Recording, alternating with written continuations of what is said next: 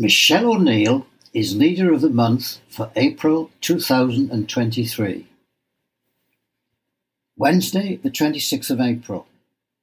Michelle O'Neill has been nominated Leaders We Deserve Leader of the Month for April 2023. Her current political label is First Minister Designate of Northern Ireland. The nomination of Sinn Féin's Vice President Michelle O'Neill is more controversial than many others. She will become the first Minister of Northern Ireland Assembly at Stormont, currently in limbo through a suspension built into the fragile power sharing agreement of the Northern Ireland Protocol. This is legally replaced now by the recent Windsor Agreement.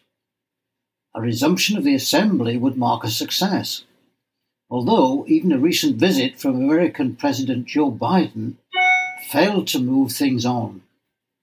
The opposition from the Democratic Unionist Party, the DUP, remains in full obdurate no surrender mode. This is illustrated by the reaction to her acceptance of an invitation to attend the coronation of King Charles, marking another step away from the party's strict Irish Republican heritage. She has accepted an invitation to attend the May the 6th coronation ceremony in London in order to further peace and reconciliation in Northern Ireland. The statement explained her decision.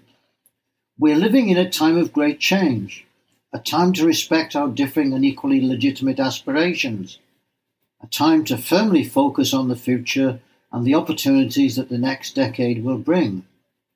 I am an Irish Republican.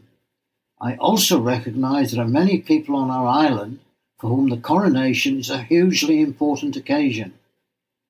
I'm committed to being a First Minister for all, representing the whole community, building good relations between the people of these islands, and advancing peace and reconciliation through respectful and mature engagement.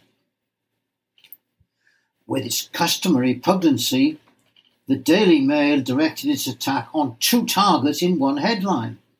It's a slap in the face, mounting fury at decision to invite China envoy who destroyed Hong Kong democracy and Sinn Féin boss with links to IRA to King Charles's coronation while snubbing the late Queen's bridesmaid, Lady Pamela Hicks. So there we have it. From Ireland, reaction was negative, even from politicians sympathetic to O'Neill.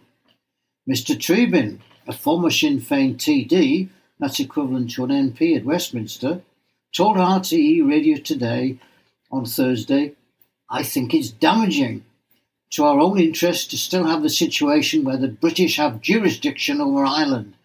It's important to realise, I think, we don't have a normal relationship with Britain, and pretending we do doesn't change that. For example, the British Parliament will pass a legacy bill in May, and this bill will give the British military personnel amnesty for murders that they've committed in Ireland over the last 50 years.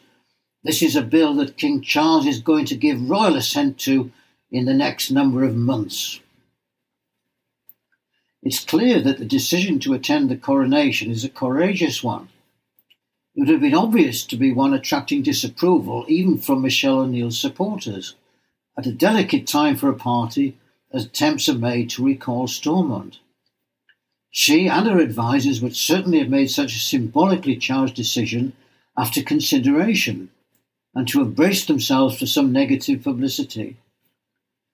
They could have gone in for one of various evasions, convenient circumstances permitting non attendance, with due attendance to the diplomatic niceties for a no show. The decision made seems to me to have strengthened her credibility as a leader for both communities seeking a more permanent route away from the political troubles of the province.